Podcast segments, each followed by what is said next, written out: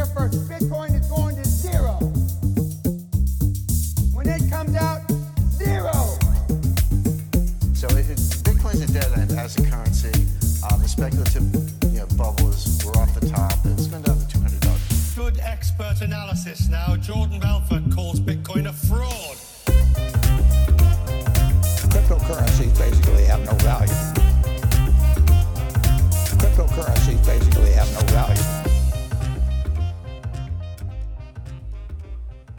Bentornati al Bitpolito Podcast, puntata numero 17, quindi la diciottesima puntata. Anche oggi eh, io salvo con un nuovo ospite eh, che presento molto rapidamente, poi gli faccio eh, pres- autopresentarsi. Eh, Federico eh, Tenga,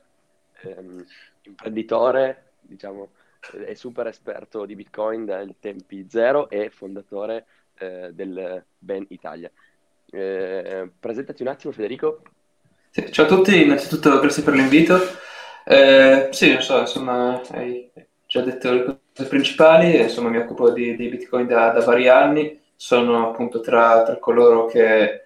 eh, tra i fondatori originali dell'associazione eh, Blockchain Education Network Italia, eh, che, appunto, che è nata da, da un gruppo di, di studenti sparsi sul territorio italiano nel 2014 e ad oggi mi occupo della mia attività principale, eh, sono, la, la, mia attività lavorativa e sono uh, tra i cofondatori di, di Chainside, eh, dove, dove, faccio da CEO. E Chainside è una startup che si occupa di fornire servizi per i merchant che desiderano accettare pagamenti Bitcoin. Eh, quindi di fatto se uno ha un e-commerce, un negozio fisico e desidera accettare pagamenti Bitcoin, gli forniamo un'infrastruttura per farlo in maniera eh, insomma, più, più, più, comoda e più semplice possibile, estraendo tutte le complessità di Bitcoin. Poi negli anni insomma, mi sono occupato di, di, vari progetti attraverso Chainsider, ho fatto varie attività consulenziali, quindi lavorando sempre nel settore, ma su, su progetti leggermente diversi. Eh, tra il 2019 e il 2020 eh, ho fatto parte della task force del Ministero dello Sviluppo Economico per delineare una strategia nazionale sulla blockchain. Insomma, queste un po' le mie attività principali del settore negli ultimi anni. Ottimo, ottimo. Sì, direi che abbiamo molto di cui parlare oggi, quindi eh, partiamo a manetta. Salvatore, magari introduciti così, poi partiamo. Sì, vabbè, ormai mi conoscono, quindi eh, ciao a tutti. Eh, un piccolo aneddoto che butto qui ora, così poi ce lo leviamo, che Bitpolito nasce in realtà da una, era una conferenza organizzata dal Ben proprio a Torino, eh, si parlava di Lighting Network, eh, ormai qualche anno fa, e, e niente, il responsabile del Ben, che insieme a eh, qualche altro ragazzo, che spoiler eh, ci sarà nelle prossime puntate, mi ha proposto perché no, di, di, aprire appunto qualcosa, eh, un'associazione, qualcosa Bitcoin, diciamo, associata a Bitcoin dentro il Politecnico da lì un po' l'idea è maturata dentro di me, poi insieme a Joe e Gabriele e gli altri fondatori di Bitpolito eh, è nato Bitpolito, però diciamo che l'impulso è, è stato dato dal Ben, quindi vi, vi ringrazio, anche ringrazio te Federico indirettamente, però siamo anche grazie a voi. Assolutamente. E Ben in Italia, eh, partiamo subito con questo argomento, eh, nato nel 2014, addirittura. E spiegaci un po' come funziona, che cos'è il Ben e come l'hai portato in Italia, Federico. Sì, allora il Ben è nato molto presto, è stata forse per, ehm, per anzianità la, la seconda uh, associazione in Italia nel settore. Prima di noi c'era solo la Blockchain Foundation Italia, che era un'associazione che era nata a fine 2013, però in realtà non è mai stata uh, particolarmente attiva, cioè non è stata sì, è, è, è, è, morta a livello operativo abbastanza presto.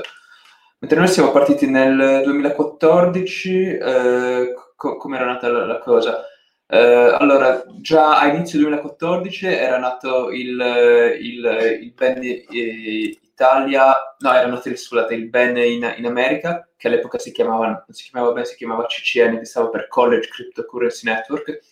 che era appunto un'iniziativa di varie eh, gruppi universitari americani, appunto c'erano vari club in varie università americane che club Bitcoin, insomma sul tema che che facevano divulgazione ricerca sul tema, e quindi hanno fatto questa eh, federazione di vari club che c'erano su varie università americane.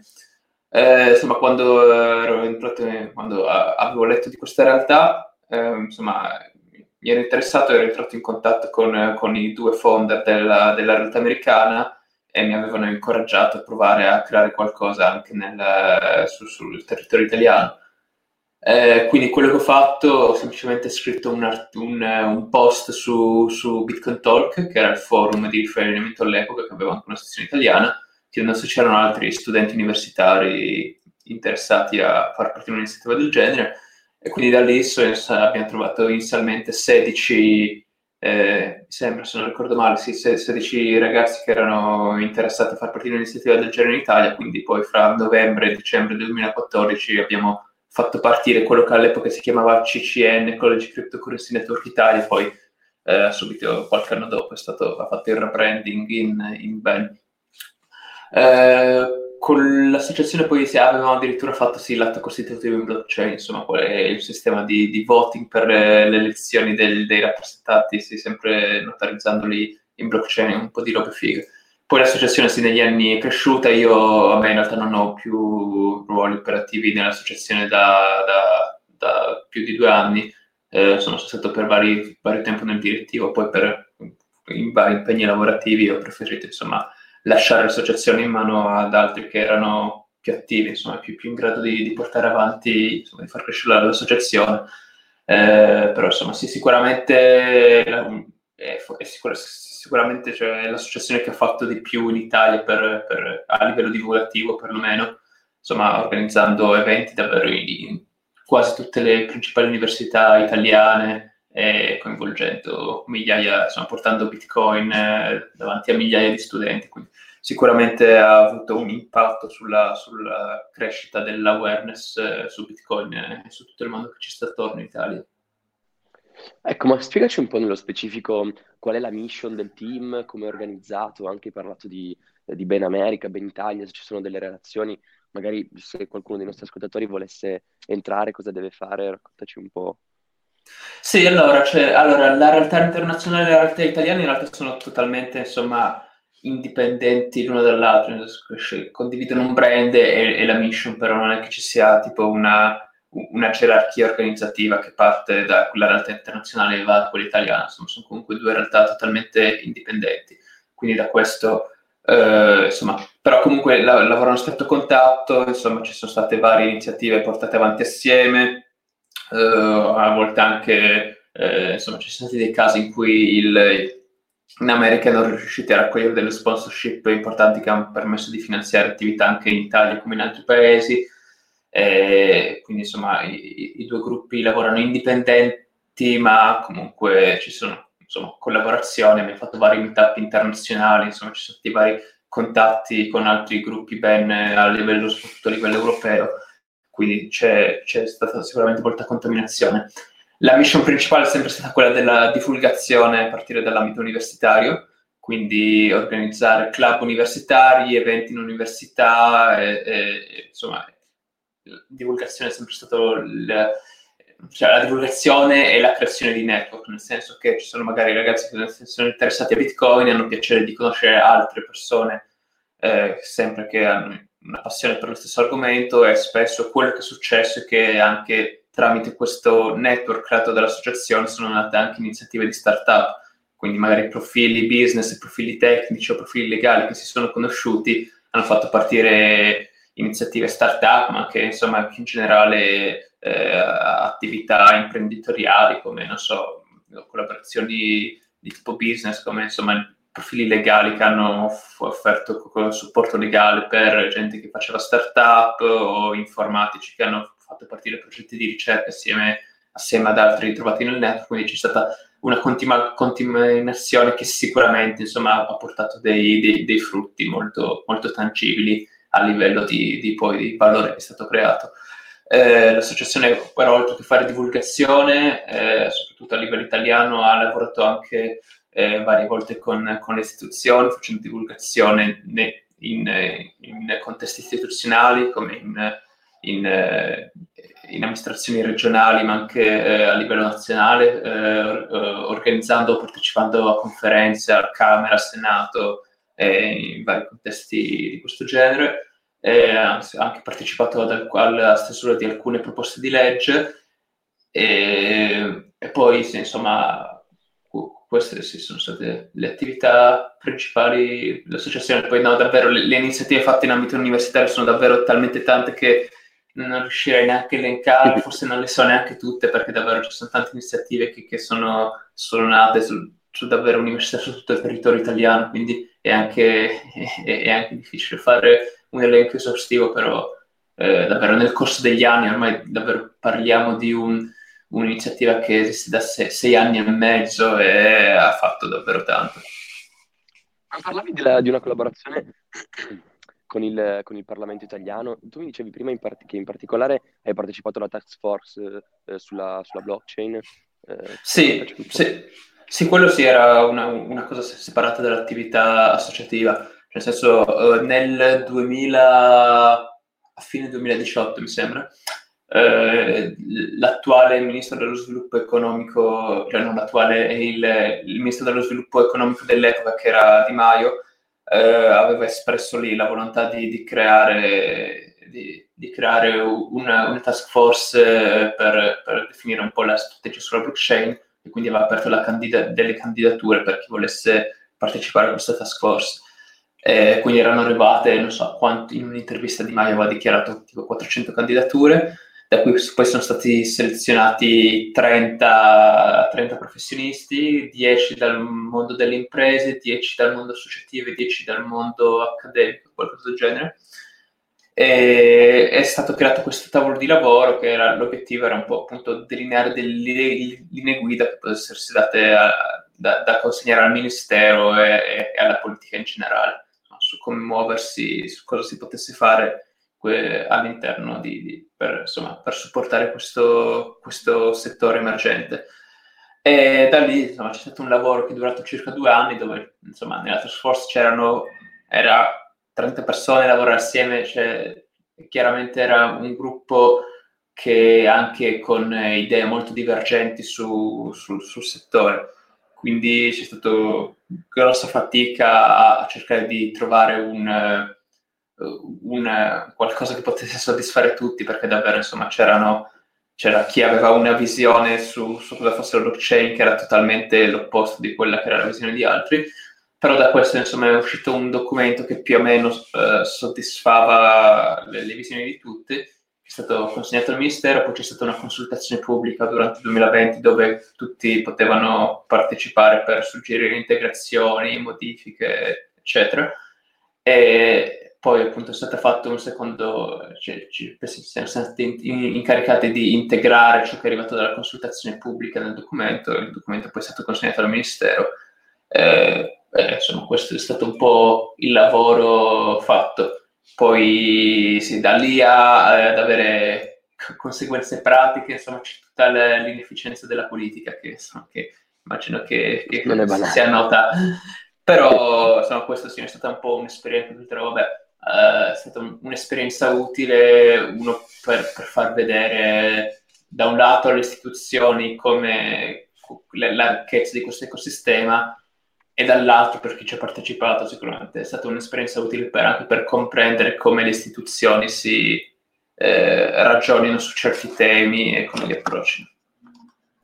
Certo, poi comunque anche una, un'ottima occasione per conoscere dei professionisti che magari non conoscevi prima sì, sicuramente, sì, insomma, sì, con i miei colleghi lì a Mister era, era pieno di, di, di, professionisti davvero di, di livello che, che, insomma è stato sicuramente un piacere confrontarsi con loro.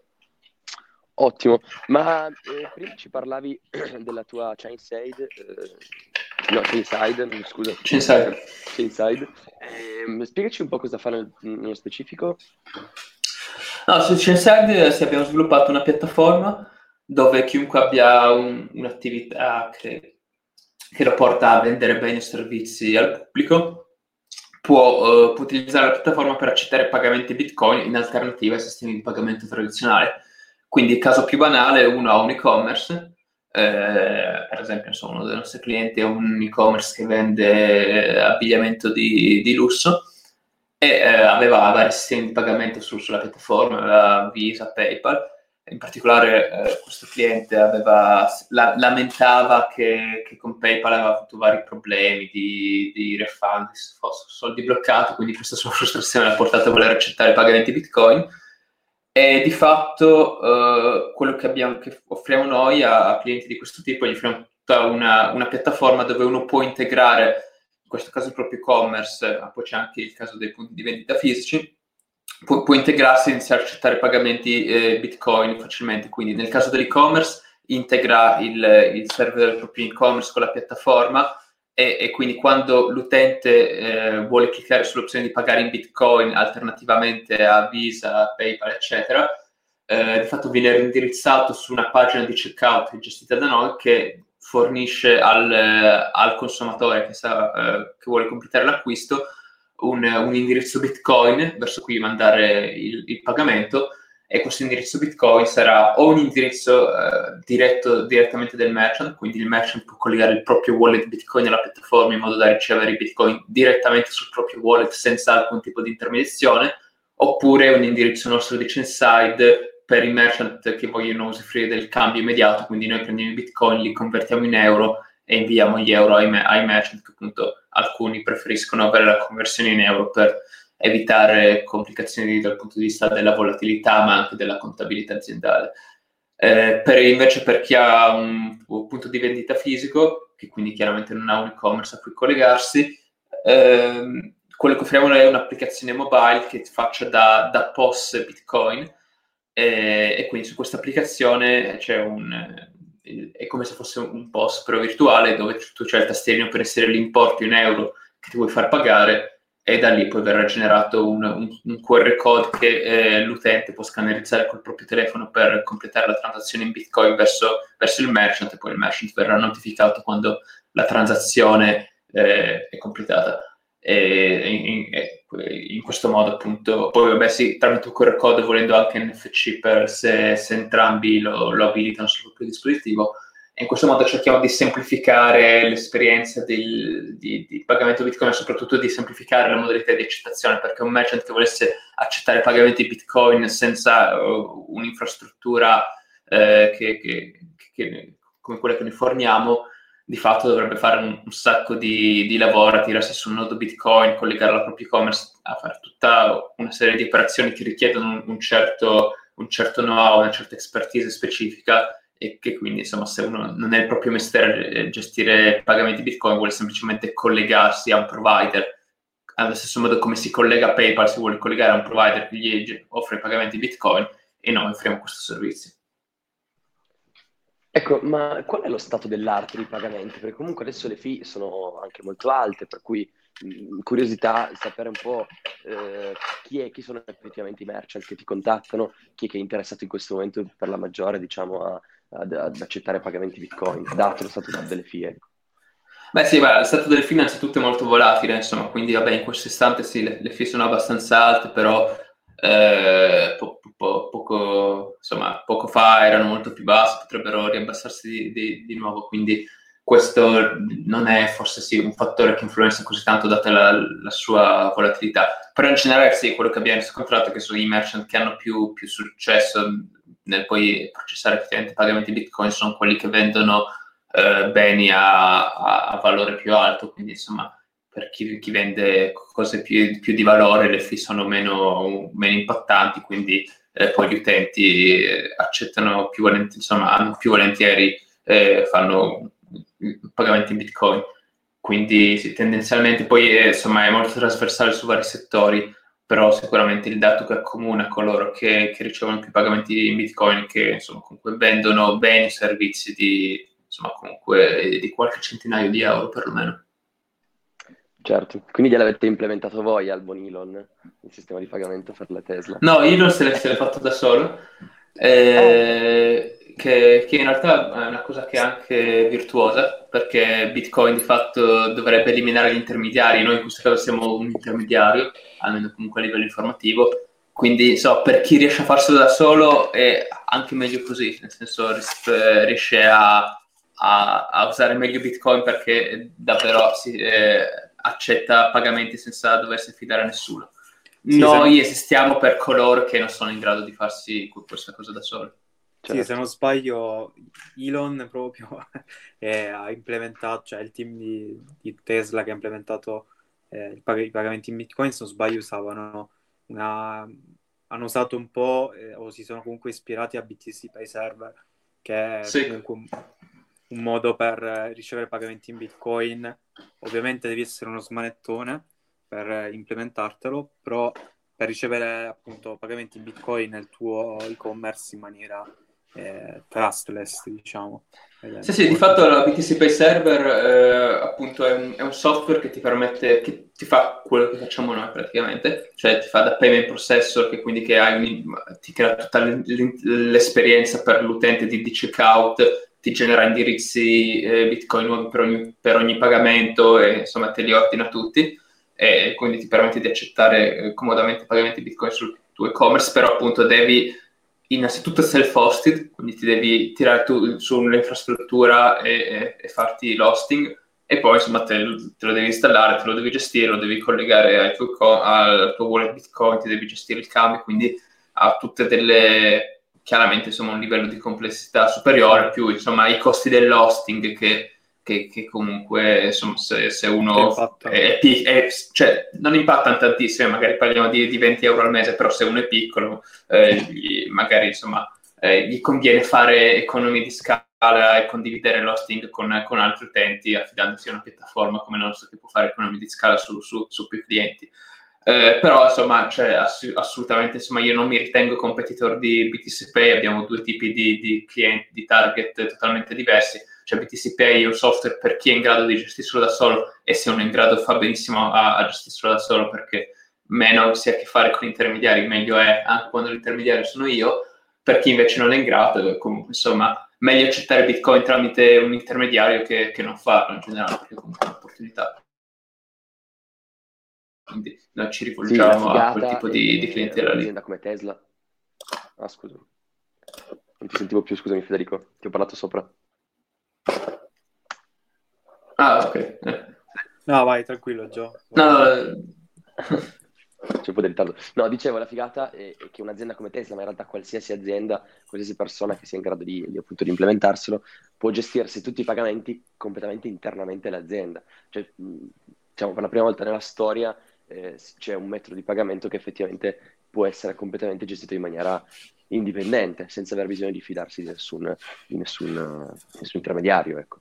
È... Sì, sì, no, questo è fondamentale soprattutto appunto poi eh, in, un- in un'era dove la, la censura finanziaria sta diventando sempre più, più- più presente, insomma, soprattutto nel contesto americano dove, ma non solo, eh, in generale gli intermediari finanziari sono sempre più prudenti nell'accettare nuovi clienti, quindi accettano solo clienti che hanno un livello di rischio estremamente eh, ridotto, quindi avere un livello di rischio a livello finanziario vuol dire che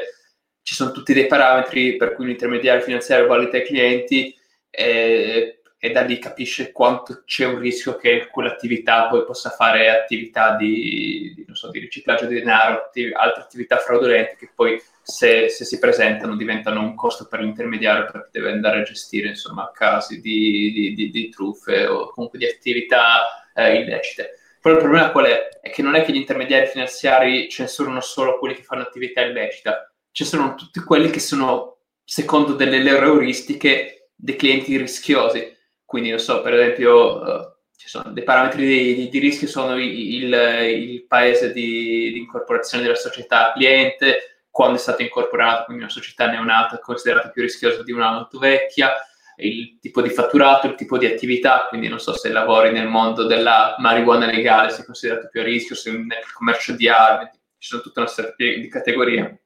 che sono considerate più rischiose. Quindi con questo sistema di calcolo del rischio che hanno gli intermediari finanziari, di fatto quello che si ottiene è che tante attività economiche sono di fatto estromesse dal sistema finanziario tradizionale e hanno difficoltà a trovare un, un service provider per, per, i pagamenti. E Bitcoin di fatto aggira totalmente questo, questo problema perché l'intermediario non esiste più e uno può accettare direttamente i propri pagamenti senza dipendere dal, dall'algoritmo utilizzato dall'intermediario per valutare il rischio dei clienti. È fantastico.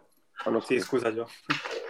No, dicevo solo se- un piccolo cenno, senza contare il fatto che ci sono miliardi di persone nel mondo che non hanno nessun tipo di accesso al sistema finanziario, non solo non, non vengono, non- diciamo, possono essere esclusi per una qualche euristica, ma proprio non hanno accesso perché troppo poveri. Sì, il tema... Sì, sì, vabbè, sì, c'è il tema della... Sì, sicuramente alcuni paesi in via di sviluppo in generale sì, non hanno un'infrastruttura finanziaria ben sviluppata, ma anche per... eh, sì, per... Sì, sì, uno perché magari sì, semplicemente in molti casi i intermediari finanziari non vanno a operare in certe aree perché non, non ci sono margini per fare profitto, quindi hai tutti dei costi infrastrutturali per poi avere pochi profitti perché c'è poca attività economica, quindi sì, sicuramente anche, anche quello è un tema. Eh, sì, oppure paesi dove magari insomma ci sistemi anche solo cose banali come l'identità, l'identificazione delle persone, insomma, non è particolarmente affidabile o insomma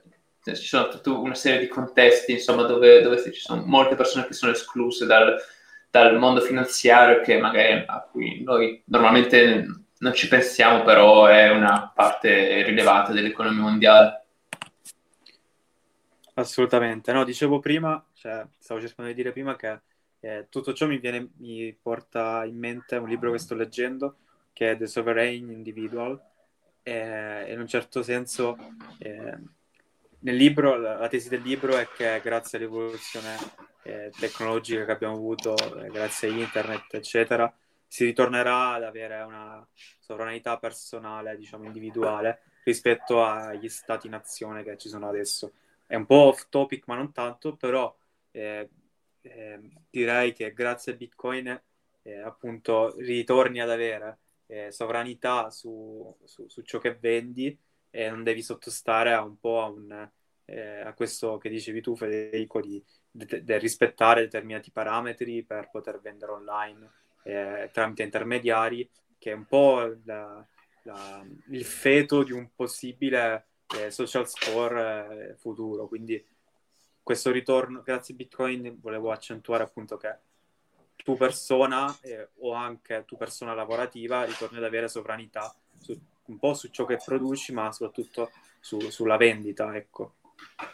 Sì, no, questo è un tema estremamente sì, interessante, quello anche il concetto della sovranità individuale. Allora, io sì, personalmente non condivido l'idea che internet in generale eh, aiuti a, a, a, insomma, lo sviluppo tecnologico in generale, eh, a, aiuti l'individuo a proteggersi da, da, uno Stato autoritario. Questo perché? Perché la tecnologia aiuta sia l'individuo che lo Stato, nel senso, eh, cioè se lo Stato autoritario vuole avere controllo sugli individui, insomma, sempre più presente, per esempio, controllare i loro movimenti o le, la loro attività, le, insomma, tutte, le, sempre un, una visione della loro vita sempre più dettagliata, la tecnologia sicuramente lo aiuta perché insomma con la possibilità di avere sempre più informazioni, con eh, l'accesso, con tutta la quantità di dati che vengono raccolti sugli individui, uno Stato autoritario sicuramente può avere molto più controllo sulla vita de, dei cittadini con, che, rispetto a quanto ne potesse avere 40 anni fa. Però al contempo ci sono anche tecnologie come Bitcoin, ma non solo Bitcoin, anche insomma, tecnologie che proteggono la privacy come su, su internet come Tor e altri protocolli che invece aiutano l'individuo a mantenere eh, controllo, controllo su, sulla propria vita eh, in maniera indipendente da, da, da, uno Stato potenzialmente autoritario. E secondo me questo è comunque un tema eh, centrale perché molti, alcuni vedono uh, Bitcoin, cioè alcuni vedono l'eccessiva libertà dell'individuo come un rischio perché eh, ritengono che ci sia un equilibrio fra libertà individuali e eh, controllo dello Stato che sia ottimale, insomma ognuno poi ha, ha la sua visione su quale sia l'equilibrio ottimale. Eh, però allora, chi, qualunque sia l'equilibrio ottimale, però chiaramente eh, si può concordare che che l'estremo di uh, uh, stato totalmente autoritario non sia desiderabile per nessuno. Quindi, essendo in un contesto dove comunque la tecnologia sta aiutando sempre di più gli stati autoritari ad avere controlli sui cittadini, che gli dà un potere che possono usare nel bene ma anche nel male, spesso lo usano nel male, il fatto che ci siano tecnologie come Bitcoin che invece rispostano un po' l'equilibrio verso gli individui, comunque aiuta a evitare di degenerare verso uh, il controllo assoluto de- dello Stato autoritario, quindi chiunque, cioè non è una cosa che dovevano apprezzare solo i libertari, gli anarcocapitalisti, cioè è una cosa che, apprezz- che dovrebbe, che, che, che porta, dovrebbe, deve essere apprezzata anche da coloro che hanno una visione più moderata che però magari sì, non, non sono degli anarcocapitalisti che vogliono l- l'individuo uh, sopra, sopra la collettività in maniera totale, però uh, non vogliono neanche l'altro estremo e quindi siccome la tecnologia per aiutare lo Stato autoritario ad avere sempre più controllo, quella sta, si sta sviluppando, è bene a prescindere sviluppare anche tecnologie che aiutano l'individuo per mantenere un po' un equilibrio di poteri tra individuo e, e, e, e Stato. Quindi questa è una cosa che ci tengo sempre a sottolineare. Sì, è, è un bellissimo punto, scusa Gio, no, volevo solo dire che eh, vorrei, cioè, come esempio cardine, secondo me, eh, ne abbiamo parlato nella puntata numero 3, che abbiamo introdotto, o 2, mi ricordo. Abbiamo parlato dei cypherpunk, eh, di Alfinney e degli altri, e, e, e, di come fino agli anni 90 la cifratura era considerata un'arma eh, che doveva essere detenuta soltanto dallo Stato e che grazie anche ai cypherpunk adesso viene usata comunque la... Eh, tutti i giorni per cifrare i nostri messaggi, per avere un po' di privacy su internet. Quindi magari nella loro visione loro lo facevano per eh, far tornare completamente all'individuo la sovranità, però nonostante eh, la loro visione ora ne usufruiamo tutti ed è qualcosa di un risvolto positivo. Eh, quindi sì, secondo me è un esempio che, che calza molto bene. Sì, assolutamente, anche perché insomma, uno poi può essere soddisfatto dal, dal, dalla classe dirigente attuale, dal sistema di governo attuale, ma potrebbe non essere soddisfatto di quello che avremo tra, tra dieci anni. Insomma, uno magari era soddisfatto da se si fidava dei, di, di, chi era al potere nella, nella, nella Germania de, degli anni 20, ma non si fidava di chi era al potere nella Germania degli anni 30. Quindi in generale comunque il fatto che eh, si vada a, a, a, a, sviluppare sistemi che proteggono, che tutelino l'individuo è, è, è anche un, un, modo per tutelarsi da derive autoritarie che, che poi insomma quando, quando, derivano troppo diventano estremamente, estremamente dannose. Poi comunque allora sicuramente lo Stato continuerà a fare il suo lavoro di cercare, avrà sempre interesse a cercare di continuare ad accumulare poteri, quindi togliere libertà all'individuo per accumulare verso se stesso perché è, insomma, c'è tutto un sistema di incentivi che fa sì che si tenda ad andare in quella direzione, quindi è bene che l'individuo al, suo, a, a, al contempo lavori per continuare a cercare di acquisire sempre più libertà e, e in modo che insomma perlomeno ma, cioè, magari non si arriverà a una, a una situazione, magari la libertà dell'individuo non crescerà, però almeno si rimane in una situazione di equilibrio. Quindi davvero, insomma, Bitcoin non è solo per gli anarcocapitalisti, ma è per, per chiunque ritenga che eh, una deriva autoritaria non sia desiderabile. Certo, ci va comunque un percorso di, eh,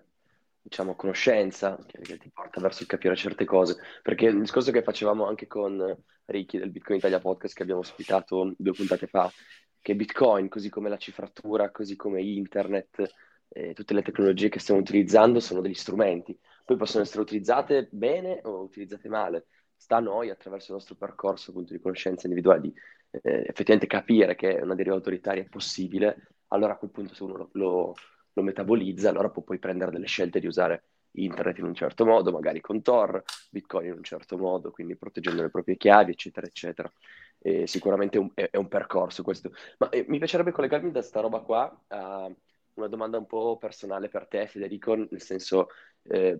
cos'è Bitcoin per te? Diciamo, cosa rappresenta? Eh, anche la tua visione nel mondo eh, cripto, diciamo che eh, sei più massimalista, meno, raccontaci un po'. No, allora, sì, secondo me Bitcoin per me ha un ruolo fondamentale eh, nel, nella società, ha un ruolo fondamentale per me nel presente e, e nella società in generale nel futuro, nel senso che proprio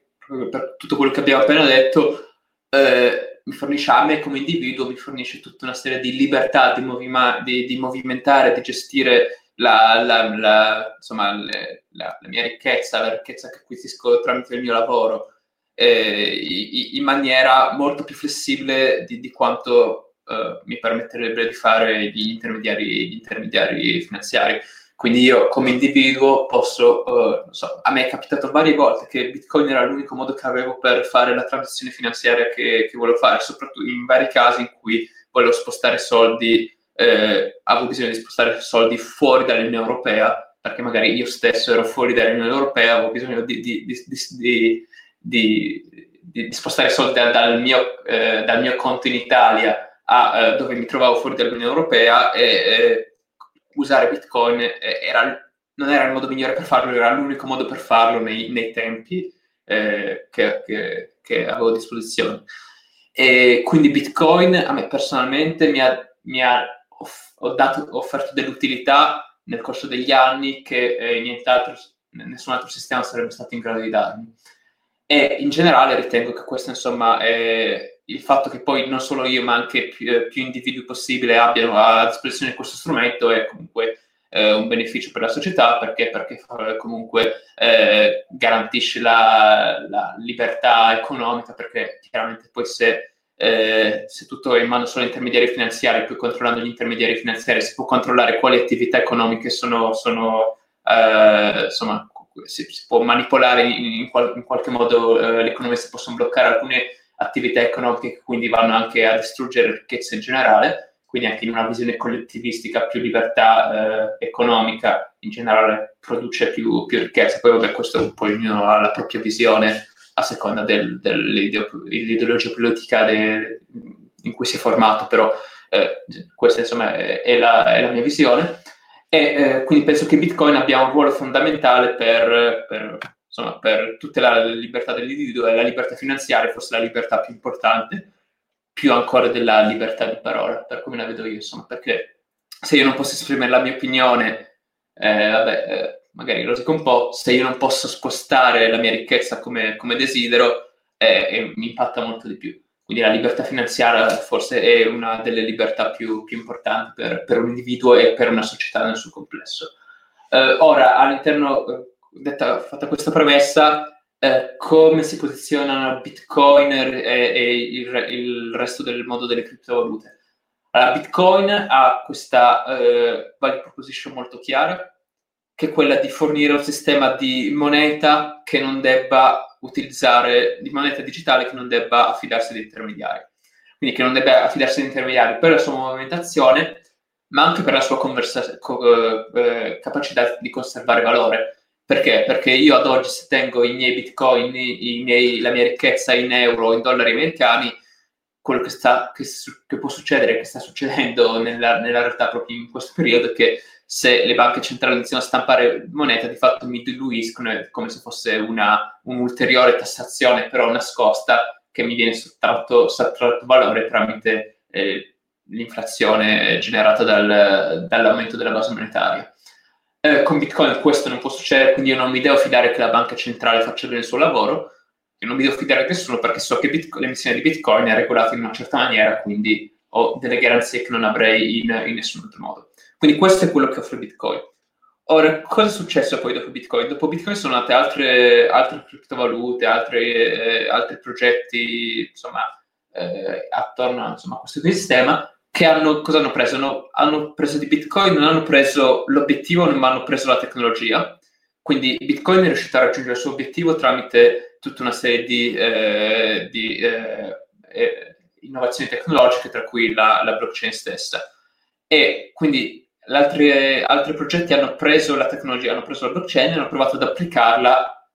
in altri, o hanno provato a diventare competitori di Bitcoin, ma con scarso successo, perché comunque insomma un eh, un sistema monetario beneficia molto di, de, de, del network effect e quindi insomma Bitcoin come first mover ha avuto un vantaggio che, eh, che ha permesso, che, che, l'ha fatto rimanere sempre la criptovaluta eh, dominante dove tutti tendono a convergere eh, eh rispetto a nuove iniziative.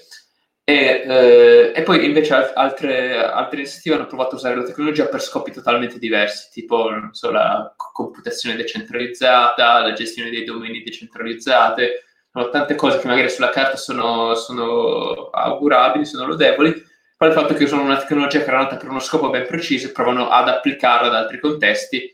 con, eh, magari con, su, in maniera che poi risulta non ottimale, perché una tecnologia che è nata per uno scopo si applica bene in quello scopo, in, in altri contesti non è, non è altrettanto ottimale. Quindi per come la vedo io, innanzitutto in tutto l'ecosistema delle, delle criptovalute, Bitcoin è l'unica che ha una value proposition davvero chiara e, eh, e di valore. Nel senso che serve una moneta decentralizzata non utilizzata da intermediari, eh, sicuramente è una cosa che serve a tante persone. Che poi queste persone non siano il 100% della popolazione mondiale, insomma, si, si può essere d'accordo, però sicuramente ha una eh, grossa percentuale di persone e è una cosa a cui porta utilità l'avere applicazioni totalmente decentralizzate, boh, forse sì o forse no, insomma non è una cosa che è stata ancora pienamente validata. Quindi io sono scettico, uno spesso sugli obiettivi di queste, di queste altre iniziative eh, che vengono eh, messe dentro il calderone delle, delle cripto, e poi sono scettico anche sull'idea di utilizzare la stessa tecnologia di Bitcoin per altri scopi, che cioè comunque una tecnologia ispirata a quella di Bitcoin per altri scopi che che spesso non, non, è, non, è, non è, così ottimale. E quello che si vede poi col fatto che ci siano stati fenomeni speculativi che hanno fatto arricchire molti promotori di, di nuove criptovalute fa sì che spesso la, una criptovaluta venga, nas, nasca con uno scopo, cioè già in partenza con uno scopo speculativo eh, invece che con, con l'idea di risolvere un'esigenza reale. Quindi mentre Bitcoin è nato, cioè non è nato a livello speculativo perché cioè, non si aveva, quando è nato Bitcoin non, non, c'era, nessuno si aspettava che arrivasse a valere quello che vale oggi. E, mentre iniziative nate dopo sono nate spesso con l'idea di, con lo scopo di arricchire chi, chi le ha create e non tanto quello di risolvere un'esigenza reale, quindi spesso nascono, nascono male, al, e, sebbene poi vabbè, magari a livello speculativo possono avere un enorme successo. Certo, quindi eh, diciamo eh, Bitcoin come protocollo, come base, e poi sì, mm, costruiamoci qualcosa sopra, eh, vediamo se riusciamo a, eh, ad espandere il discorso su Bitcoin, però io anche condivido un po' questa visione, per cui prendere la tecnologia, scoppiazzarla, fare copia e incolla e pensare che possa risolvere tutti i problemi del mondo non è, non è esattamente l'approccio più corretto. Ma ehm, volevo chiederti una roba per quanto riguarda, dato che tu ti occupi di, di pagamenti eh, nel, nel, tuo lavoro, nella tua azienda, ehm, Lightning Network, come lo vedi? Eh, vai, dammi un po' una overview su, su Lightning Network. Ok, allora, prima di tutto, uh, sono, che, che, cos'è Lightning Network? Allora, Lightning Network nasce da un problema tecnologico di Bitcoin, ovvero che, eh, cioè che, che in realtà non è un problema solo di, di, Bitcoin, ma un po' di tutti i sistemi, solo che Bitcoin ha degli obiettivi diversi da altri sistemi. E in generale, insomma, un sistema ha difficoltà a rimanere decentralizzato e scalare a, allo stesso momento. Questo perché? Perché se io, eh, soprattutto un sistema eh, a consenso globale come quello di Bitcoin, problema, blockchain di Bitcoin per, perché eh, non ci sia bisogno di fidarsi di nessuno, tu devi come individuo validare tutte le transazioni che avvengono sul network. Quindi tu ogni transazione che avviene nel mondo, tu devi controllare che sia corretta in modo da assicurarti che nessuno stia facendo qualcosa di strano. Questo cosa vuol dire? Vuol dire che se nel mondo ci sono troppe transazioni, il tuo computer non riuscirà più a validarle perché per un problema proprio di risorse hardware, nel senso se ha troppe cose da validare ti esplode la CPU e insomma in generale non, il tuo computer non ha risorse sufficienti per, per gestirla. Quindi come risolve questo problema Bitcoin? limitando la quantità di transazioni che possono avvenire eh, per, ogni, eh, per, ogni, unità di tempo. Però qual è la conseguenza di questo? È che sul network Bitcoin ad oggi possono avvenire solo circa, eh, non so, vabbè, a seconda delle stime, ipotizziamo 3-4 mila transazioni al secondo nel migliore dei casi. cioè, non al secondo, ogni, ogni blocco, ogni 10 minuti, quindi, tre, che, che quindi poi si traduce in circa 5 transazioni al secondo, che è molto poco per le esigenze di di, di, di un'economia mondiale eh, a, a, cui Bitcoin ambisce diventare insomma, la moneta di riferimento. Quindi come si può risolvere questo problema di scalabilità senza compromettere la sicurezza? Perché la soluzione semplice potrebbe essere permettendo di fare più transazioni al secondo, il problema è che però poi davvero la gente non riesce più a validarla, quindi la gente si, si affida ad intermediari per la validazione delle transazioni e quindi si è tornati insomma, al punto di partenza dove ci, abbiamo bisogno degli intermediari per, per gestire le transazioni finanziarie. Quindi eh, il modo per risolvere questo problema è stato quello di creare dei layer sopra Bitcoin che di fatto usino la blockchain solo per fare settlement di una serie di transazioni. Quindi eh, un'analogia che secondo me funziona molto bene è quella delle carte di credito. Nel senso io eh, tutti i giorni vado insomma, a fare eh, piccoli acquisti con la mia carta di credito, insomma pago, li, pago, il pane, pago il latte, pago il giornale, insomma pago quello che devo pagare, faccio piccoli acquisti con la, con la carta di credito. Però non è che ogni volta che faccio un acquisto con la carta di credito c'è un bonifico da me alla controparte. Gli acquisti vengono fatti eh, nel corso del mese, poi solo a fine mese la mia banca con un'unica operazione preleva tutte, eh, la somma per tutti gli acquisti fatti e poi ci sarà una compensazione con, con le altre banche e con coloro che devono ricevere i pagamenti. E Lightning Network funziona in maniera simile, ci sono tutte le transazioni di piccolo importo giornaliere che vengono fatte su un layer superiore, come le carte di credito sono layer sopra i bonifici eh, interbancari. Lightning Network è un è layer superiore a Bitcoin e Bitcoin, la blockchain Bitcoin viene usata per fare settlement di eh, decine o centinaia di transazioni che avvengono sul Network. Quindi hai una transazione su blockchain che rappresenta centinaia di movimentazioni economiche. Questo, vabbè, senza entrare nei dettagli, che poi diventerebbe noioso, però attraverso insomma, varie magie crittografiche questo può avvenire in maniera eh, trustless, quindi senza inserire elementi di fiducia tra le parti, quindi avendo comunque un livello di sicurezza che pare a quello di utilizzare Bitcoin sulla blockchain, seppure con alcune differenze, però comunque non ti devi fidare di nessuno, eh, puoi riuscire ad avere transazioni eh, economiche eh, anche di piccolo valore senza dover eh, senza essere limitato dalla capacità limitata della blockchain di Bitcoin. Ora, Lightning Network è un protocollo che insomma è nato, è, è stato è nato per, per, il pubblico tra il 2018, poi forse si è sviluppato negli anni successivi. È protocollo ancora relativamente giovane a livello di maturità, nel senso che comunque eh, cioè funziona, viene utilizzato, però comunque ancora dei suoi problemi di, di usabilità che pian piano si stanno andando a risolvere e soprattutto forse la cosa il limite principale del Lightning Network d'oggi è il fatto che ancora non viene sentita più di tanto l'esigenza di fare micro transazioni a basso valore con Bitcoin perché Bitcoin ad oggi viene visto ancora principalmente come una riserva di valore e, oppure per fare transazioni insomma di, di, di un certo tipo non, ancora, non, si sente ancora tanto l'esigenza di pagare il caffè in Bitcoin per esempio. E, anche perché fino comunque a qualche mese fa le fiere su blockchain erano davvero ancora basse, quindi quasi nessuno davvero, so, cioè solo per chi davvero voleva pagare il caffè le fiere erano un problema, però per chiunque facesse una transazione anche solo di qualche decina di euro le fee non erano particolarmente problematiche. E, e quindi eh, Lightning Network diciamo che da quando è nato, perché le fee alte in Bitcoin ci sono state nel 2017 e stanno ricominciando a salire nelle ultime settimane però per tutto il periodo in cui Lightning Network è esistito le fee su Bitcoin erano abbastanza basse, quindi c'è stata poca esigenza da parte del pubblico di utilizzare Lightning Network. Ora che, che le fee si stanno rialzando, uh, Lightning Network potrebbe iniziare finalmente a vedere insomma, un'adozione significativa che magari negli ultimi anni uh, no, non ha avuto proprio perché non era così uh, indispensabile per, per gli utenti. Ma voi lo usate nella vostra azienda? Noi eh, sì, in azienda al momento lo stiamo, eh, ce, ce, l'abbiamo in beta eh, per alcuni clienti e insomma lo, lo, lo apriremo al pubblico eh, prossimamente.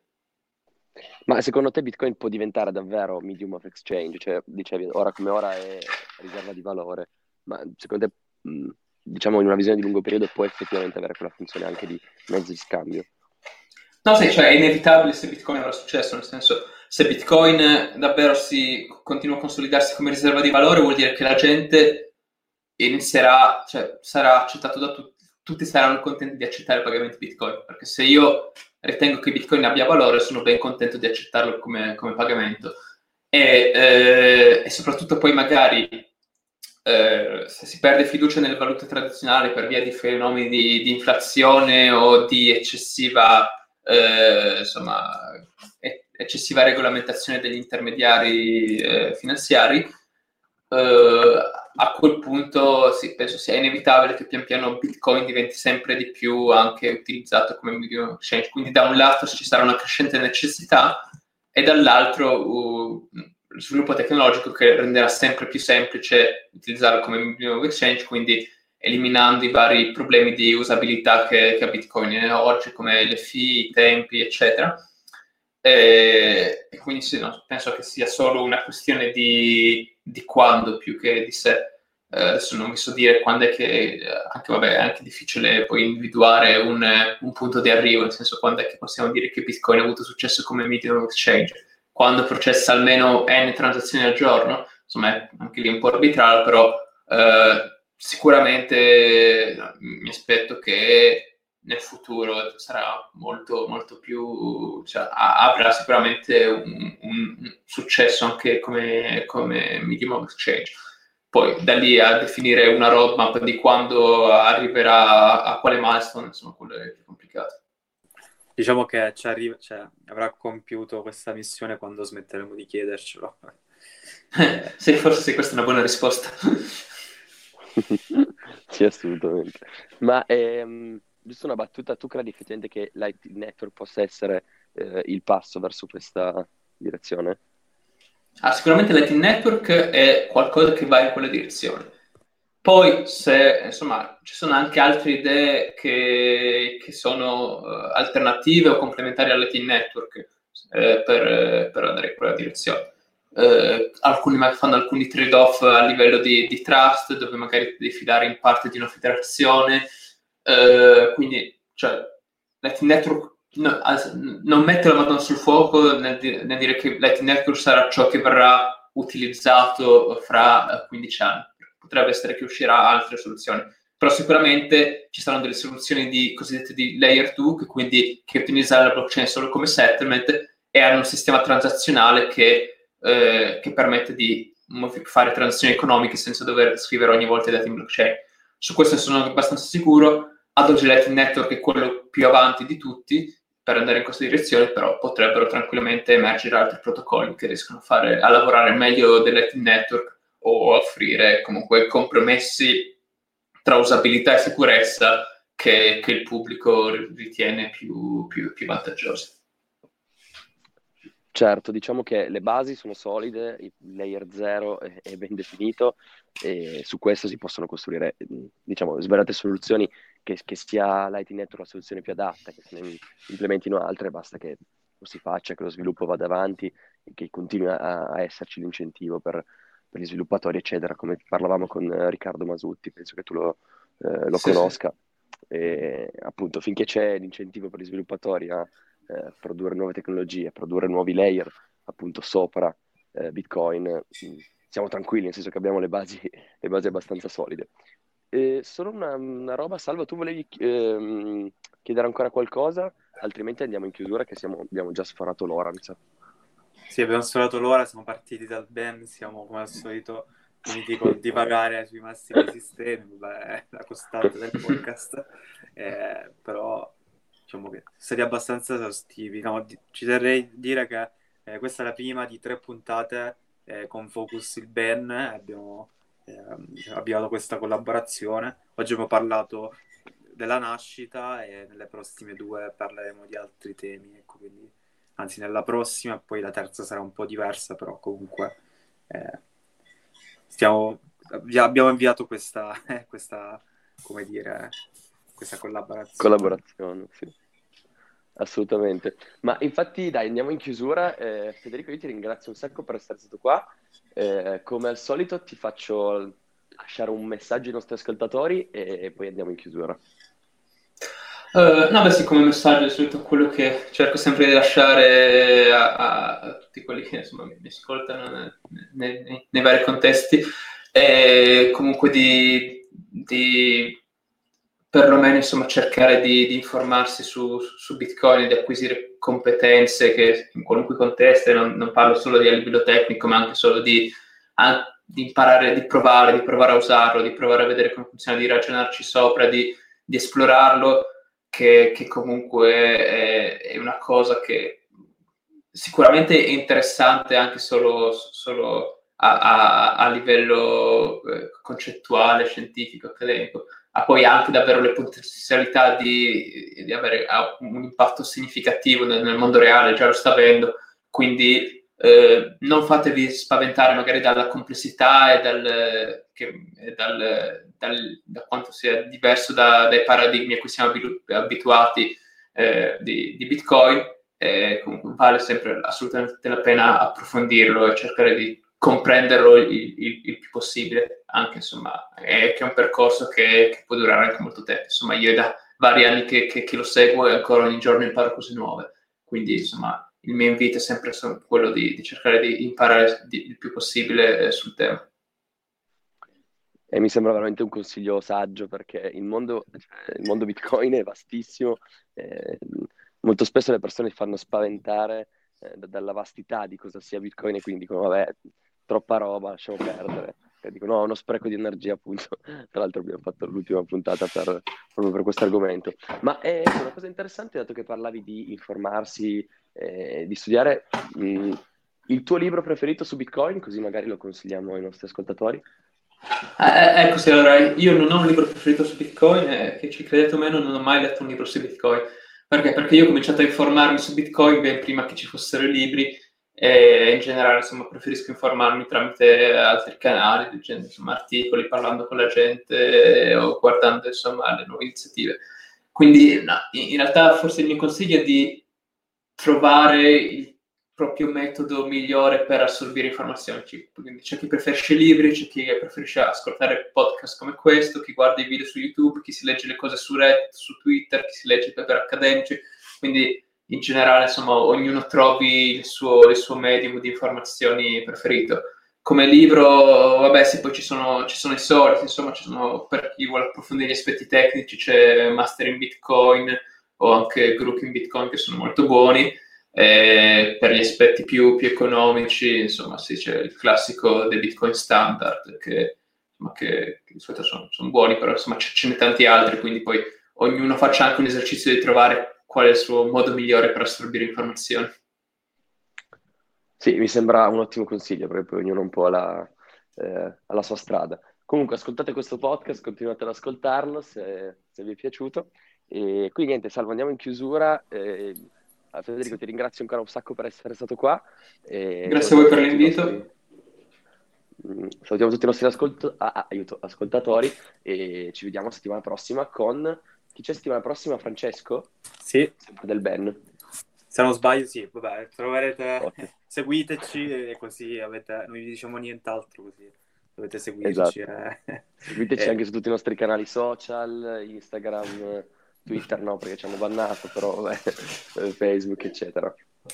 E quindi un saluto ragazzi e alla prossima puntata. Ciao. Ciao. Ciao.